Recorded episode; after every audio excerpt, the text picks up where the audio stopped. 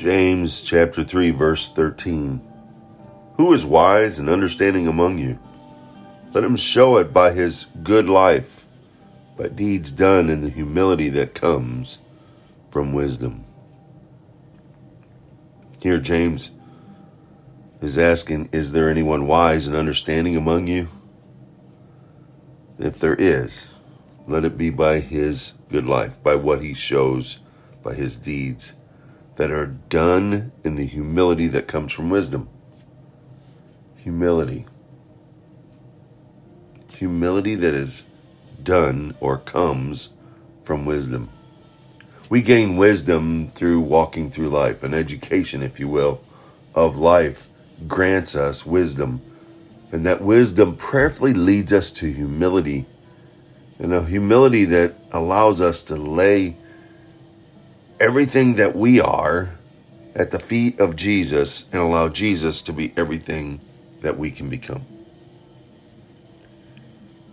Have you ever known anyone who claimed to be wise but acted foolishly? True wisdom can be measured by the depth of a person's character. Character. Foolishness leads to disorder. But wisdom leads to peace and to goodness. You know, it's just like you can identify a tree by the type of fruit it produces, right? You can evaluate your wisdom by the way you act. How have you been acting? What is your attitude towards others? What is your attitude towards God, towards Jesus? In your life, are you elevating the Spirit by evacuating yourself? Or is it self who is reacting and the Spirit doesn't have a chance to respond?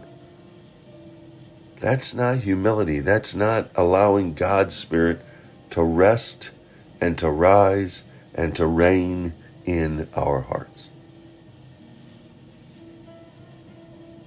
James is asking us who's wise?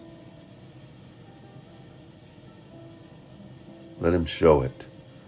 We need to show it by our good life, by our deeds done in the humility that comes from wisdom. Where are you gaining your wisdom?